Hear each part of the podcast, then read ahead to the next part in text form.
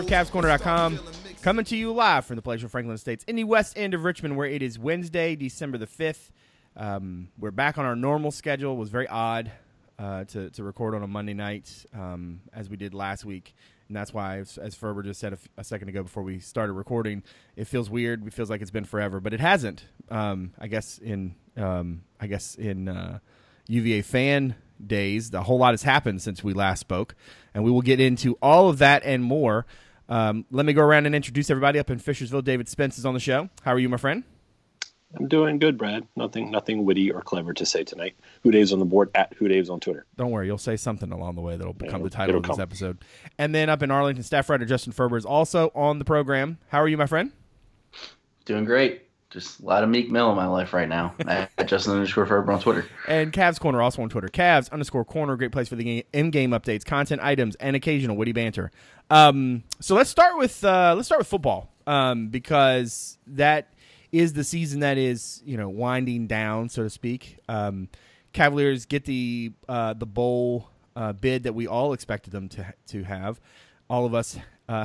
With with with uh, reservations in Charlotte, while the the rest of the internet is over there. The rest of the internet is all you know, um, y- you know, trying to figure out like, oh, is it going to be this or is it going to be that? Oh, it could be this. And then you have all these people like, oh, I'm hearing this and oh, I'm hearing that. And meanwhile, See if if you know who to listen to, then you don't have this problem. that's right. If if you're like us, we we saved a bunch of money and we didn't even stay at a Holiday Inn Express last night. Um, wait, I messed that up, didn't I? It's no the the saving a bunch of money is by That's Geico. Anyway, they don't give they don't give us advertising money. Not so a we're talking about sponsor. Not a sponsor. sponsor. Um, but yeah, we would have all been shattered, right? Just completely shattered, like like trying to do a flip and boom, shattered. Uh, if if this thing had gone awry. Um, the matchup though I really like. Uh, I mean, I like it a lot more for Virginia now that Deebo Samuel's not going to play.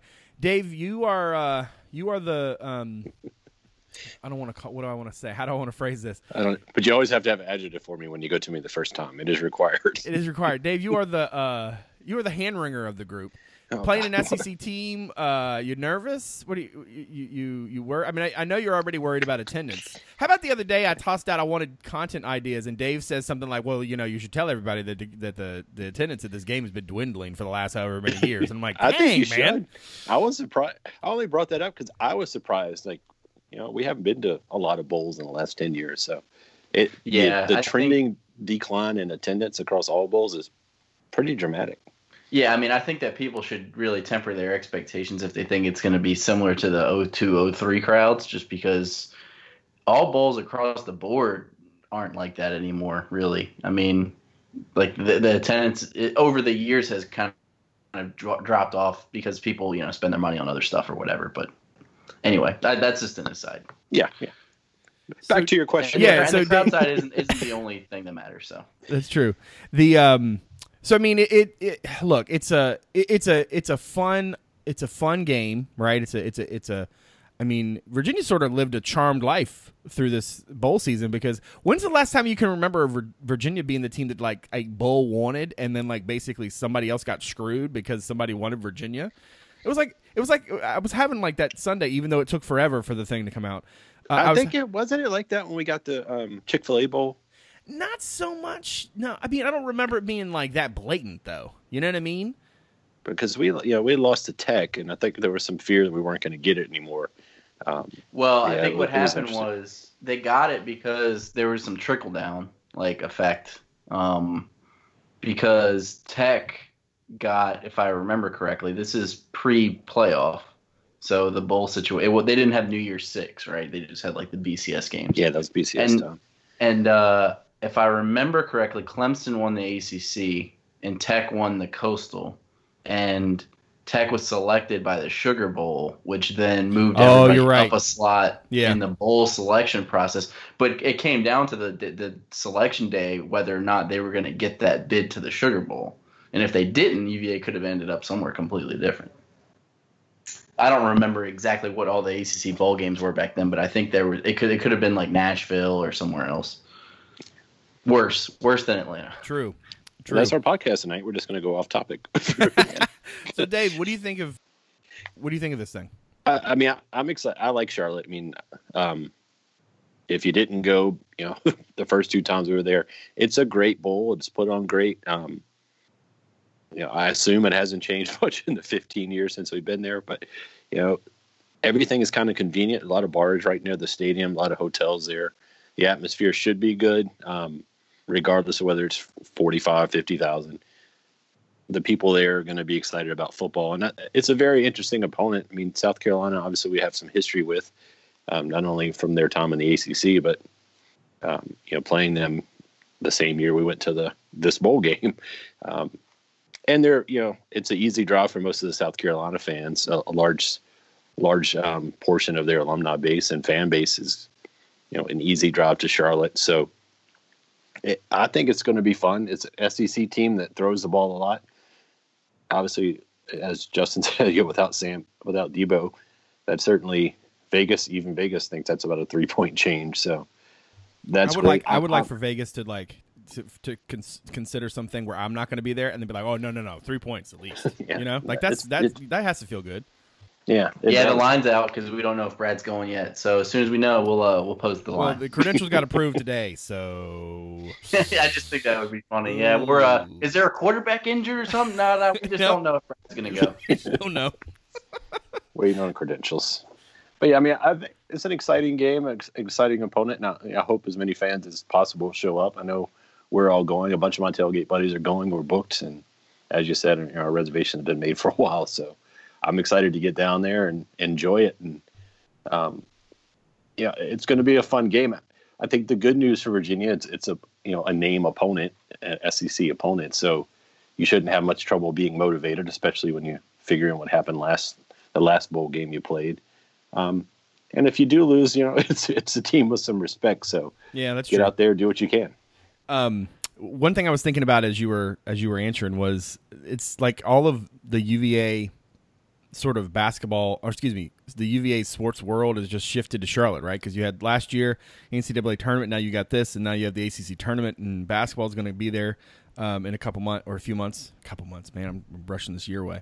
Um, and I was thinking Yeah, I might just I might just move down there and then we could have a Charlotte correspondent for the CavsCorner.com. down in Charlotte, Justin Ferber. Um, but I wonder how many people like went to went to the the NCAA tournament and then for this have just like booking the same hotel, um, you know, doing the same thing, or are they switching it up? I mean, like, look, if you're one of those brave people who got the same hotel, um, you know, same sort of like suite or whatever, and then you decided to do it again, uh, you are tempting fate, and I applaud you for it because you know what, life's too short. Um, but I just think I th- like think about like all the people, you know, um, how many more boots will be on the ground, so to speak, right, for this versus that. Um, it, it it will be, I think, a really good game. It'll it'll be an interesting matchup. Um, could you find two coaches who are more uh, different than Bronco and Will Muschamp? Um, I, I I mean, just let's think of like sideline demeanor, right? Yeah, I mean- I thought about that as soon as the teams were announced. because when I was like waiting for them to announce it and waiting for them to say it was South Carolina, because that afternoon, and everybody remembers, right? Like we were all like, okay, we know the bowl is going to be Charlotte, and we're pretty sure South Carolina is going to be the team. But like, what's the holdup? Who is it? The ACC? Is the SEC? We all three of us thought that the ACC was having a problem trying to find Pitt a good landing spot, um, which I think is probably the the way it actually played out. But I mean, at that point, we didn't know, you know, if there was some other snag somewhere. And I, so I'd gone and I'd found pictures of Muschamp on the wire. Dude, there is not a. You know how sometimes I do that thing like we talked about before, where I'll find a picture and it's you know I don't I don't want to say I, I attempt to be unflattering, but I sometimes play to my my my um my my fan base. There are no pictures of Will Muschamp where he just doesn't where he looks normal. Like all of the pictures you can find of him, he he has the same sort of like some version of a crazed expression on his face. It is it's actually pretty remarkable. Like that's one of those things like you almost feel like he tries to do because how can you how can you look that crazy for an entire football game? But man, every picture on the wire was like, you know, there's nothing to him smiling. Like it's just crazy.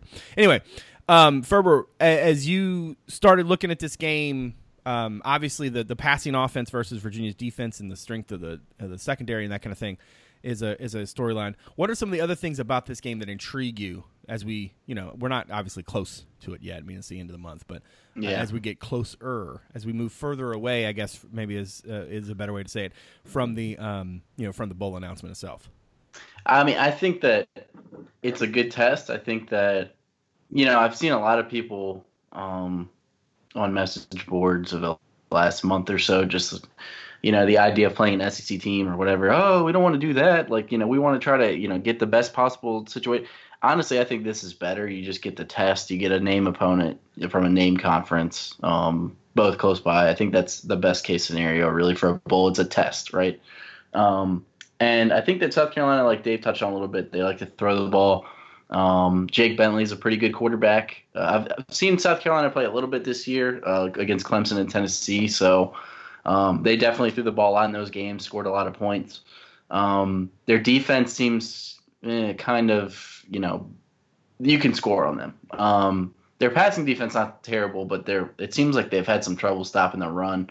I think they gave up like 28 rushing touchdowns or something like that. So uh, it'll be interesting to see if UVA can get Bryce and, and Jordan Ellis going and, and kind of run the ball effectively in the game. But, you know, one of the things I always look forward to in bowl games is just, you know, how did you spend that time between your last regular season game and the bowl, right? I mean, are you going to try to work in guys, especially now with this redshirt rule? You can, tech, you can, in theory, work in some guys that haven't played um, and give them a chance to get out there if you feel like that can help you win the game or even if you feel like it'll just be good for that person's development um, you know i know last year there was a lot of talk about using that time to kind of prepare for 2018 and uh, the seniors that were departing you know they were in the game plan obviously but a lot of those practices were basically gearing up for the spring so it'll be interesting to see if bronco uses that redshirt rule and gets any of these guys out there on the field whether they've played less than four games or none at all.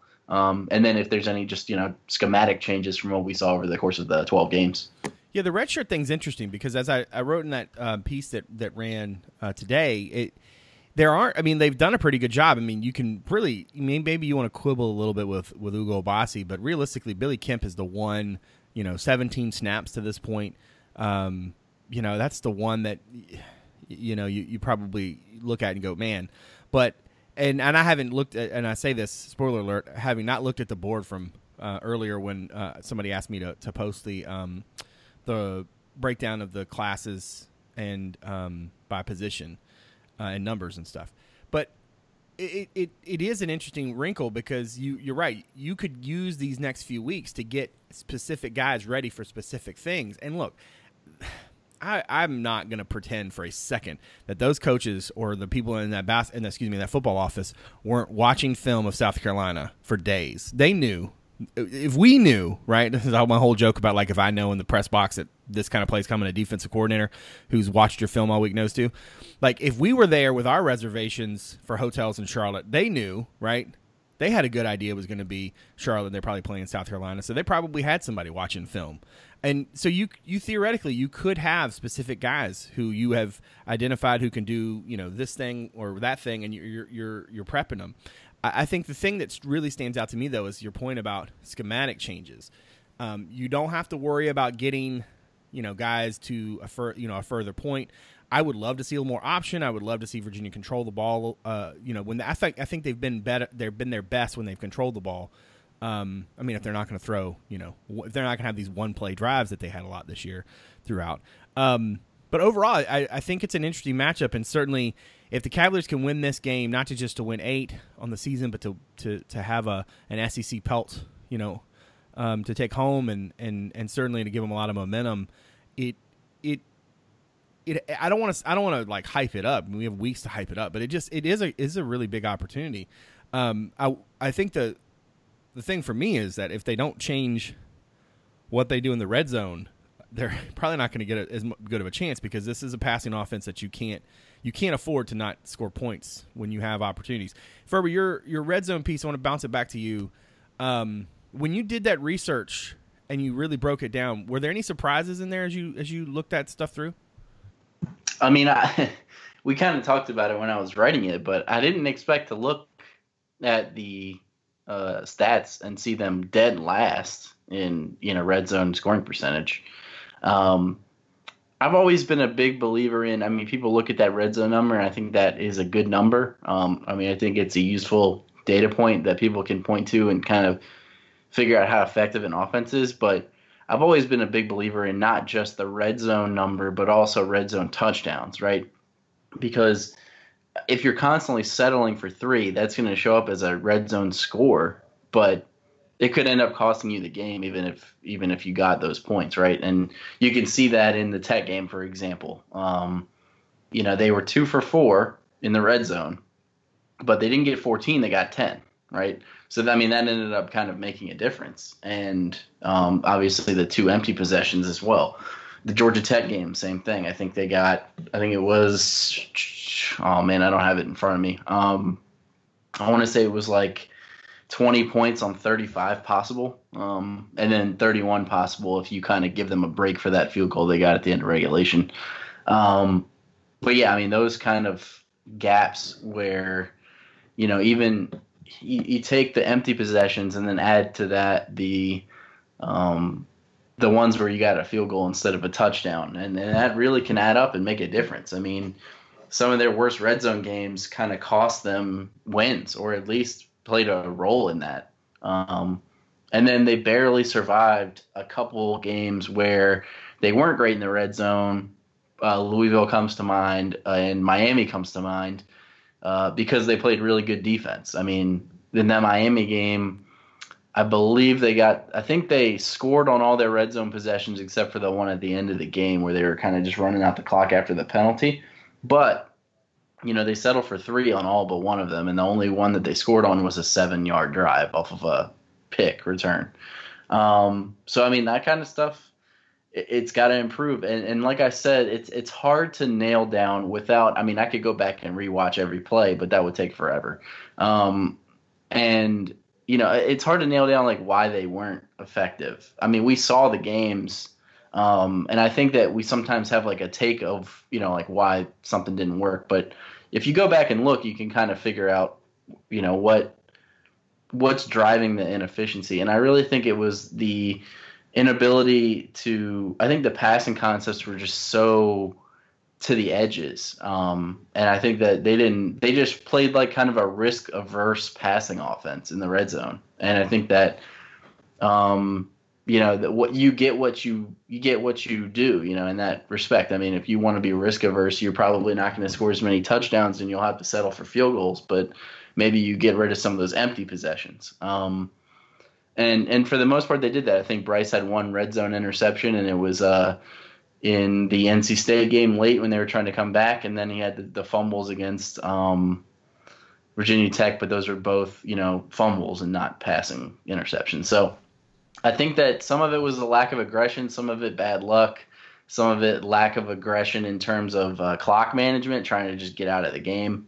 Um, but overall, I mean, there's clear indications that things need to improve.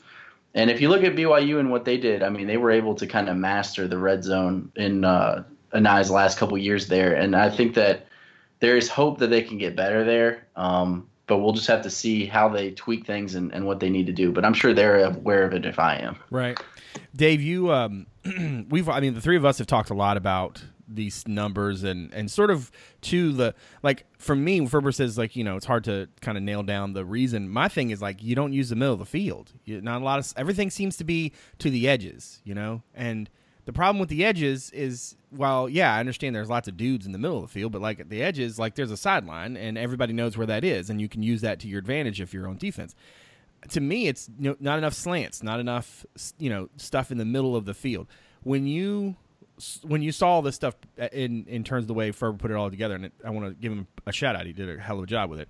Um, but when you saw it all together, how sick to your stomach did it make you? Because you just realize, like, oh man, there's so much more out there that they just didn't even get close to. I mean, it, it definitely sick to your stomach. I mean, you start thinking small percentage increases and the difference that makes in so many games. Um, but yeah, I think it was was Sirius XM. Bryce was on today, and um, Bryce Perkins mentioned that they need to get better scoring touchdowns in the red zone. So, obviously they know it. Um, but you know, like Justin was saying, when you go back and look, it's it's not one thing in particular you saw in the red zone. Um, probably if I had to say if the over if there was one thing that was com, you know the most common thread was probably being a little conservative there. Um, I don't want to say that the passing game lacks sophistication, but it kind of does, when, especially when you get into a narrowed space like that. Um, you know, when you get in the red zone, obviously linebackers can can drop and come forward a little easier. There's you know you can't take the top off 40 yards down the field when you only have to guard 20 or 30 yards. Um, so route running, uh, precision of passing, staying on your block, all that stuff, and timing, all that stuff matters so much more. So uh, it's almost like you know your execution level has to stop step up. So you know the the optimism in me is saying, hey, that's just you know that's an offensive line that's continuing to to get better and will improve. Um, that that's Bryce first year in the system. I mean, I, I do think we're all kind of guilty of thinking of Bryce Perkins as a multi-year player because he's a junior, but effectively he hadn't played football much at this level at all. Um, and he had arguably one of the best seasons ever as a quarterback at, at the University of Virginia. So that's all positive. It's they've got to figure out how to make it work. I don't know if there's a simple answer. You're right. Like you know, passing over the middle probably requires the the biggest combination of of um, pass blocking and precision route running because by definition you're going to be putting the ball up where hands can get on it right. if you're right you know, you're throwing it into to windows so i can understand why they're a little averse to that especially if you think back at the games virginia didn't get blown out very much this year um, so most of the time those red zone opportunities were in games that were a score either way so you can understand being a little more conservative in that situation. It's so I, I kind of understand, but it's something they've got to improve. And if they do, like you're talking, you know, four or five points a game, which is basically turning one of those field goals into a touchdown. You're talking 30 plus points a game for Virginia offense. That's something we haven't seen in a very, very long time. Right. Um, and yeah. this year was something we hadn't seen in a long and one, time. And one thing I want to note, hold on real quick, Ferber, is like, yeah, if you think about, and I don't want to say that like they're too married to the um to the to the formula, right? But but they do seem to get into a mindset of when they get when they get close, like in, in these situations where they have a big play and they score, that's great. But when they get close, it's almost like okay, we already have gotten the three. We need to make sure we don't do anything to lose the three. Um, and I wonder how much of that is driven by just sort of the, um, you know, your your point about the, you know, that there are just a lot more in the middle of the field, and so there's a risk aversion there. But also too, how much of it is like, oh, we only need to score, you know, if we can consistently score 24 points, we know we win, right? And I'm not saying that they they set out to score 24, but they, I, I wonder how much that metric matters in their mind. You know what I mean? Like that they think like, oh, it doesn't take that many points to win a football game if we do what we're supposed to do, and if we we we can't risk losing these three points. Um, I, I mean, I, I I think you should go out every time and you know think you need to score a lot more than 24 but i but i think that they understand that when they do score this they win and so i think that that might be something or let me rephrase that it would not shock me if that is something that plays into their minds. What do you think, Ferber? Or what, what were you about to say? And then if you want to, yeah, well, yeah, just to respond to that, I think that you're right. I think that they kind of look at it as, um, I honestly think part of the mindset right now with the staff is that they still feel like they're not quite where they want to be, um, and you can kind of see that with the play call and and that sort of thing. But um, I think that sometimes they kind of I don't want to say they they lose aggression because they don't think they can do it. It's just kind of like we need every point we can get, but we like you said we don't want to throw away the ones that we already have. But I think that when you have a player like Bryce, you need to kind of you know like take advantage of that because he doesn't players like him don't come around all the time. You know, trust him to make plays because he can he can extend plays and make plays and do all kinds of stuff. Um, and we saw that. I mean, there were a few plays where he scrambled around and found a guy in the end zone. Um, but yeah, I mean, I think that you know if you it, let him throw some riskier passes, and maybe that had something to do with his health and all that stuff. But um, you know, I, I think that I think that you can see. I think what you can see is that they are on the right track as an offense, and this is the thing that's holding them back. Not they're not on the right track, and this is a you know, uh, another sign of that. I think it's more like if they can get this right, they can have a really good offense. Um, and they, they've made steps in the right direction. And we've seen BYU go from bad in the red zone to good in the red zone. So maybe they're able to fix that. But yeah, I mean, what I really wanted to say was that, uh, like Dave said, they didn't really get blown out this year, and they and I that was one of the things I noticed when I was doing the piece was that they didn't get blown out this year at all. I mean, if your definition of a blowout is 14, uh, which is fair, I guess, two scores or more, they only lost by 14 once, and every other game was 10 or less. And then three of their five losses were by four, three in overtime, three in overtime, and all three of those games are on the road. Um, so I think the margin they're a lot closer record wise, I think, to being nine and three than they are to being yeah. five and seven. Right? I mean, right. they didn't win a lot of close games. Most of the games they won, they won by you know seven or more, and then with the exception being the Miami game, and that right. was the game that they did. They only scored sixteen points. Right. So. Let me before we flip over to hoops, I want to I want to pause our conversation here and just sort of take inventory. 2 years ago, what were we doing at the end of a football season? Right? And here we are. Not I don't want to say we're picking nits. In some ways I guess we are. But we're talking about like, oh, how could the 7-win team be better? It's a it's a it's a a good thing that we can have this conversation and be picking nits. Now, I, you know, I'll probably argue with myself here and say, well, you know, red zone is not exactly picking nits. I mean, we're not talking about, you know, what you call in second and seven. Um, but it's just it it to me it just shows progress, right? Progress in the program that we are at a point where in our podcast right now we're talking about Virginia and being picky about, you know, when they score, you know, like Dave to today's point, like if they they you know they score just a few more five more points a game, uh, you know, doing X, Y, and Z, like that would be, you know, significant. And and to Ferber's point, like they didn't, you know, they were not they they did not get blown out. There was only really one game all season where they weren't really quote unquote in it, and that one, I mean, that one they didn't even get blown out. I think that there's there's obviously signs of of maturity. There's signs of progress. There's no doubt in my mind that without Bryce Perkins, none of this happens.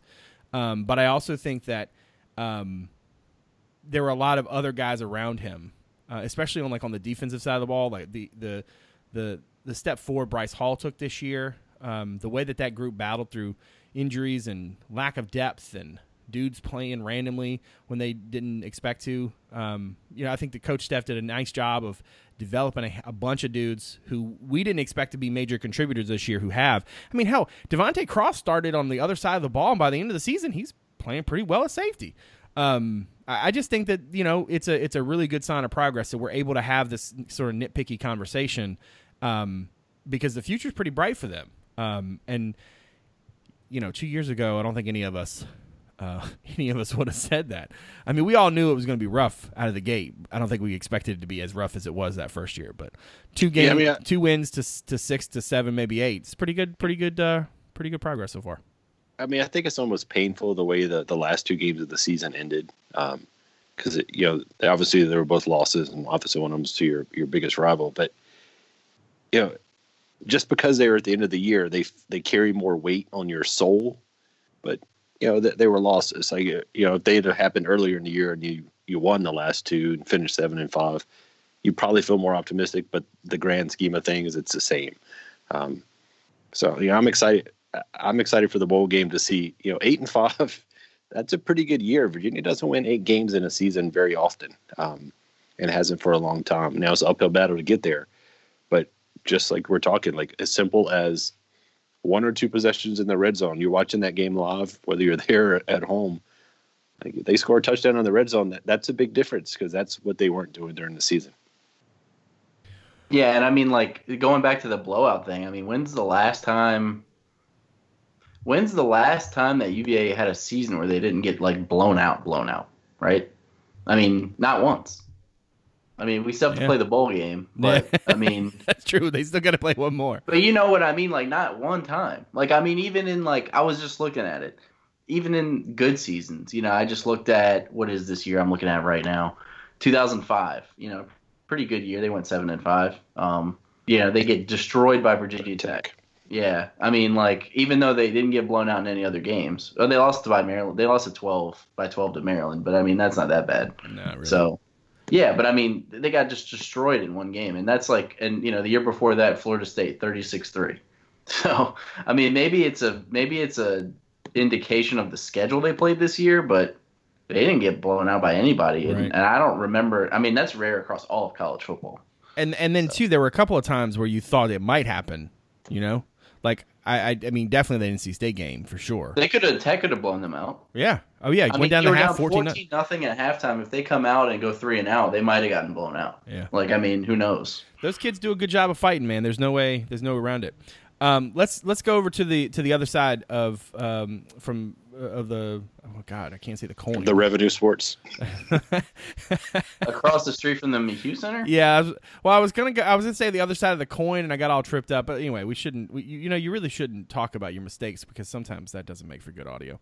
So the Cavaliers now eight zero, um, number four team in the country, coming off back to back top twenty five wins away from home. They blast Morgan State the other night in a game that was ex- especially sloppy, but for reasons that make sense to me. Um, and i- i- at least in terms of like uh, Tony was clearly throwing a bunch of random lineups out there. Uh, it wasn't like he was riding with his guys the way he did in College Park. Um, but now we, you know, we've seen a little bit more of this team since we we all last spoke. Um, I want to I want to focus the discussion a little bit on depth. Look, you you sort of know what you're going to get from Ty, Kyle, DeAndre. Braxton is still a little bit in that transition mode. You got to get that stink of him, you know, of, of this former school off of him. You know what I mean? Sometimes that's that, especially when a guy can play right away. It's it's hard to it's hard to just automatically fit into something that has been sort of building without you. And and the re- the reason I say is because sometimes you'll you'll notice he'll like catch a pass and you can see where it's supposed to go next, and there, there's just that like half second delay. It's nothing nothing wrong. Just take some time. You know, just take some time to get used to it. Um, but I want to talk a little bit more about the, the guys we we don't know as much about, and and maybe that's because I saw a little bit more of them Monday night, and I'm curious as to what what we think they can mean for them long term. But um, Kody Stattmann, uh, Marco Anthony, Jay Huff, uh, I want to say Kihei Clark, but gosh, he's probably going to start every game now. Um, what do we think of Virginia's bench, Dave? What, what's your general sort of overarching?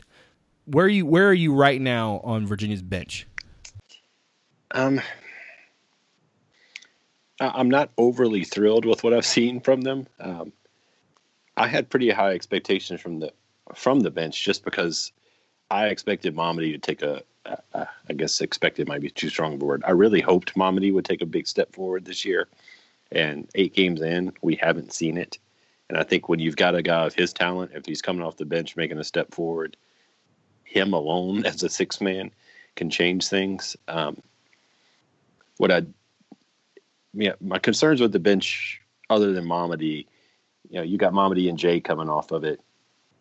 This team just doesn't have a lot of size, and a lot of size that Tony trusts to play minutes, and a lot of size that we've seen effective play from, um, which results in the team, you know, results in us playing small quite a bit, which is great because we, you know, we've got four guys, especially in that small lineup.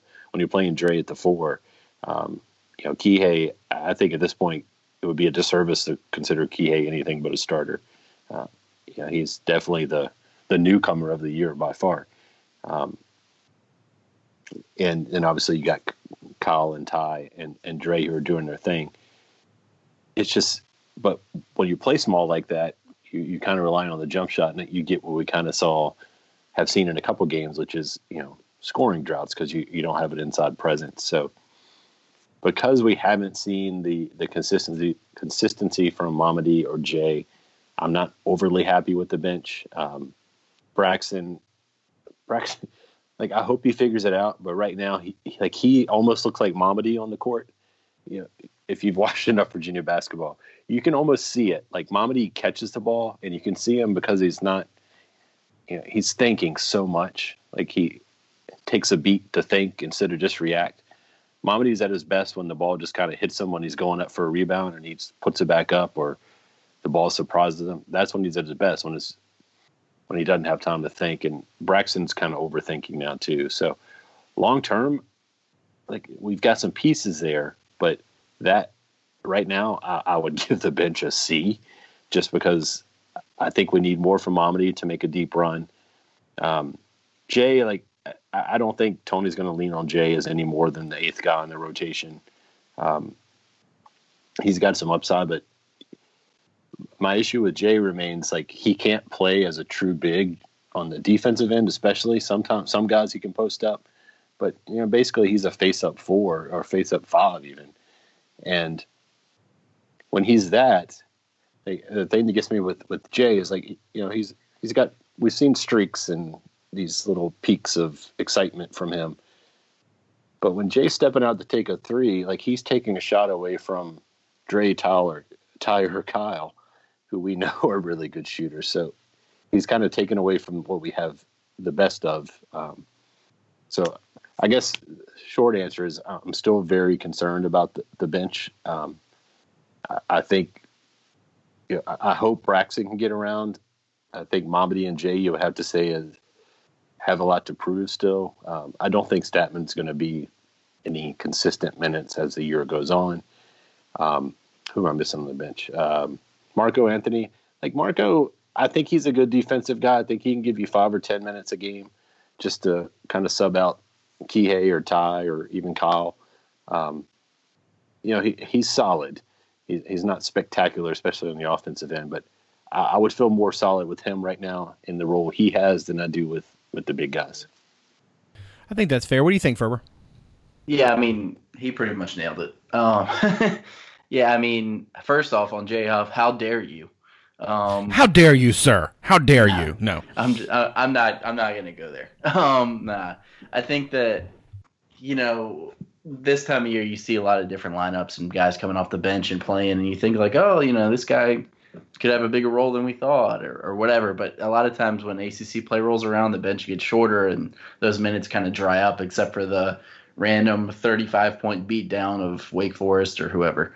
Um, yeah, I think that I'll start with Marco. I think that he's a guy that, you know, he knows his role. He's he's understanding the defense better, and and I think that you know his ability to to come in and, and play point guard, which he's done some, is a nice thing to have. And I think he's a guy that you can count on in a pinch, or if there's like an injury or somebody gets sick or something. I think that if he plays a bigger role, he'll be okay. I mean, we saw him play a significant role in an ACC game last year against a decent Louisville team, and he came in and played fine. So I'm not worried about him. Um, I think I think Dave is kind of right about Mamadi. I think that he's still we're still waiting to see him kind of like unleash that potential that he has, and uh, hopefully we'll see that soon. I mean, I kind of penciled him in as a starter before the season started. Um, but you know, we'll just have to see, you know, what happens with the lineup going forward. But I, I, think that you know he has that potential. He's he's kind of shown it in different games throughout his career. Um, I just like to see him put it together and have like one excellent 40 minute game, you know, and just really dominate.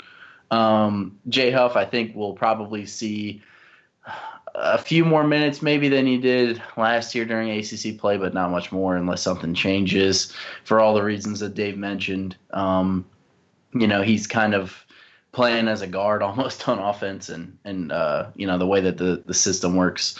Uh, I, get why people want to see him play more. He's something. He's a he has a skill set that is rare in college basketball now, and and uh, and on this roster and in this program, rare. Um, but you know, it's not. I don't think him him sitting is to the, you know, it's not like to the detriment of the team necessarily. It's just I think the the the ceiling would be higher if he had the defense mastered and and uh, like fit a little bit better into what they were trying to do. But I don't think that him sitting is, is costing them anything. Um, Stattmann, I don't think will play much. Um, like I said, just in like the blowouts. And uh, Braxton, I think, will be your guy off the bench that can kind of have a DeAndre Hunter like role this year. Um, you know, he, he started off the season as a starter, and I don't think that him coming off the bench is necessarily a bad thing. I think that he can play a number of different positions and depending on matchups, play a lot of minutes. And I think you know he'll be kind of like a six starter throughout the year. Um, maybe not as worried as Dave, but yeah, I mean I'd like to see a little bit more from those guys. But I, I think that they're a bench and, and in college basketball, um, you know it's good to have those guys. Uh, but really, I mean, come crunch time, you're going to be playing seven guys anyway. So I think that they'll be fine. Yeah, when, when I said I'm worried, a lot of the reason I'm worried is because we're eight games into the out of conference, and we know Tony's not experimenting when conference play starts. So so their games available to show progress and earn that earn those minutes are dwindling. That's fair. I think for me, I, I, almost wonder if now if if Kihei Clark has not become Jack Salt, and let me explain that. So for a long time, Jack would start, and then but you knew there would be some other crunch time lineup. That's not to say that Tony won't play Kihei in, cl- in crunch time, but really it's going to come down to um, he's he's a starter, and and having those other, you know, Tony made this point the other night. You know, when he has those four ball handlers, uh, Kihei, Kyle, Ty, and DeAndre, guys who he trusts with the ball, things work a lot better. But when one or two of those guys are not on the floor, you know, then they look a little bit less uh, less tight. I think that ultimately their best lineup is going to be either Braxton and or Mamadi on the floor in terms of what their versatility means. But right now, their versatility is not really doing Virginia any favors, right? I, I, I think Stattmann is going to be a guy who plays in specific spots, right? So in a game where you need three point shooting, guy, you know, you need you know somebody to come off screens. You know, some Kyle is is in foul trouble or hurt or what have you. Um, if uh, if if I had to guess, I would think Marco is going to be a lot of what like that that Maryland game was kind of a perfect uh, situation for him. Huff is hard because I understand why people want him to play. Uh, what I don't understand is like this idea that like uh, the team is suffering because because here's the thing: when if you want to be a stretch five, that's fine, but you can't. You're not going to be able to. One, you're not going to be able to do much that far away from the basket if you don't also have another big. And can you play Jack and Jay together? Probably not, right? And if you can't do that, um, what does that mean for you on the other end? I think to me, Huff is better.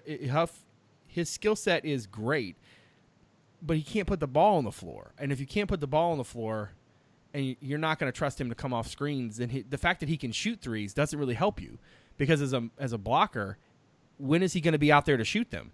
Now, you might say, "Oh, well, Brad, you should change your offense some to to meet your your parts," and I appreciate that. I think what's bigger for Jay is what Tony said the other night. It's like, look, he had a couple good days of practice. He's coming on. It's clear that when he plays well in practice, Tony's going to reward him with PT. Um, there will be matchups in the ACC where an, some extra length is not going to be a bad thing. It's going to also depend on other guys, you know, how well they're playing, how well Jay plays. You know, he's he's got to not just give great effort, but he's got to be he's got to play well. I mean, it's nice to play hard. I I, pre, I appreciate that, and he really did the other night. He showed that. Um, but he's also got to play well. And you look at the stat sheet, and yeah, maybe some of the stuff didn't come through. Um, but in order for him to really earn time on this team to move up that packing order, he's got to be better than he's been. And that's that's the dilemma that faces a lot of guys on a lot of teams um, who just don't have the sort of rabid fans you know the message boards are uh, in the crowd. I mean, like whenever the kid does anything, the place just erupts. I mean, if it wasn't for Grant Kersey, he'd get the loudest pop in the in the building. Um, and so I think as you look at this team, the the depth is is serviceable, but is it something you can count on? I think Key is clearly the one that you can look to and say, well, a month from now, what's he going to look like compared to where he is today? You know, when they when they get ready to make that trip down to Clemson, you know, a week and a month away, um, what, what's what's Braxton Key going to look like then? Will Kihei Clark still be a starter? I'm not sure. All I know is that little dude, man, that little dude came to ball. Like he has he has all the confidence. He executes at a high level. He take he's physical. Um, he, what did what did Tony say on his coach's show tonight? Called him a, a one man press. I mean, the kid is going to be, is going to make dividends. I mean, I I'm already way more impressed with K. Clark than I expected to be at this point in the season. Um, and he's going to be a, a, huge piece for them going forward. Uh, there's no doubt. It doesn't matter how tall he is; the kid can ball, um, and he's got he's got great heart, and, and obviously fits in a lot too. Um, what are we getting ready to say, Dave? I was I'd be absolutely shocked if Kihei doesn't, you know, other than injury related, if Kihei doesn't start every game the rest of the year. Um, I mean, so far his, his, stats are even, if not a little better than London Perrantes's as a, as a freshman. Um, Hey, now don't know, go spoiling my content for later in the week. No, but he, you know, he's shooting 32% from three. Like, you know, Cody's shooting 15% from three. Um, but so, I mean, Kihei, I think Kihei's locked that spot down. And, and I think eventually, you know, I think you'll see him on the court in, in crunch time just because, you know, being on the court doesn't mean he has to run the offense. I still think the offense will go through Ty in those Right. situations. But if Kihei can hit, you know, continue to hit 30% plus, you know, he won't be your first option on the, on offense. But if the ball ends up with him at the shot clock at, at the end, there are a lot worse options than a guy shooting 30% from three. Right. Yeah, and, and I mean we've seen it. Even the the the lesser competition that UVA's played, they don't really like. They're kind of daring him to shoot a lot, you know, based on who else is on the court. I Yeah. mean, they're kind of like, you can have it if you want it because we're not going to give it to Ty or Kyle or Dre. So Yeah, and the more he knocks it down, the harder that's going to be. You know right, I mean? or or they'll just keep giving him open looks and he'll just keep making them. yeah, you they're, know? they're just going to pick their poison. Um, Furbright, you're going to write a uh, the preview later this week on VCU. I, I have not watched the Rams at all this season, so I don't want to really want to comment uh, until I do some research. But um, what do we think of this matchup Sunday afternoon? Snow uh, storm pending. Man, I, I've seen about as much about VCU as you have. So Well, how Um, about this, Dave? You're the you're you're the resident uh, uh, dude who watches stuff that I. I mean, Dave Yeah, will sometimes say like, "Yeah, seen VCU. gosh, nobody's watched VCU." Well, we are well, all quick, over a that. quick look at their uh, a quick look at their season. Uh, they have a bunch of wins and they lost a He close said one. they have a bunch of wins. They lost a they lost an overtime game to St. John's. Uh, they They're lost down to, like three to Texas in Texas right now. they lost So, to ODU. They are currently losing to Texas. As we as you I mean as you've heard this, it's already happened. So sorry. As you are listening, that's right. This is this is a Texas team that did just lose to the Radford Highlanders though. So I mean let's not get carried away. who Uh, lost two? I'm not going to do it. I'm not going to do it. Brighten the lights. All right. Well, do we think? All right. Well, let me let me. but back I it mean up. UVA will be a big favorite in Yeah. that game. let me back it out here. What do we think of the as as as the non-conference schedule really draws to a close? Mhm. I mean, I don't think any of us had any delusions of grandeur here about what the schedule was going to be. Maryland ended up being a little bit better than I expected them to be. Um, do we think that Virginia's prepared sufficiently to go into ACC play? Well, let's let's finish let's finish the show on that note, Dave. We'll start with you. Do you feel uh, coming out of that, this out of conference schedule? Are you nervous about ACC play, or do you feel like they've been adequately prepared? What do you what, what are your what's your gut tell you? I'm not nervous about ACC play because I, I'm willing to accept some losses this year because I'm focused on the big picture. Um, I, I do think, in a weird way, probably the way the out of conference fell because I think we expected to get a little more competition in the tournament. Uh, Battle for Atlantis. Um, Maryland's a little bit better than we thought. South Carolina is going to be a little bit worse than we thought. It looks like VCU probably, you know, gears towards being a little bit worse than we thought. So there's not going to be any super strong out of conference teams. Um, but for me, like the point of this out of conference, we know what Ty is, we know what Kyle is, we know what Dre is, we know what Jack is. So the upside to the way this out of conference is played is we've gotten to see a lot more bench guys, and Tony's gotten to see it a little more.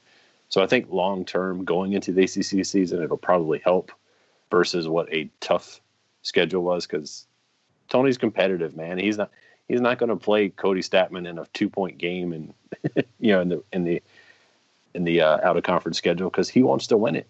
Um, so I, I do think it's going to help us from that way, and I, and I don't think you know Ky and if I call him Ky one more time tonight, um, there's your there's your lead for the story. um, yeah, Kyle Kyle and Ty um, and- Dre like they're tested, man. They they know what to expect. So if, you know from I think it's fine. Uh, the ACC ACC will test you, and with playing Duke twice and Carolina twice, they're going to get plenty of testing coming up. Yeah, I think I look at it in, in a similar way, which is I, I might be more nervous if I hadn't watched Virginia come out in College Park. And look, I'm gonna be honest, like I've been in a lot of buildings. That place was nuts. Like it was as loud as any building I've been in. It was as the energy in that place was just charged. That place was just waiting for Virginia to make a mistake, and the Cavaliers they, they just never did.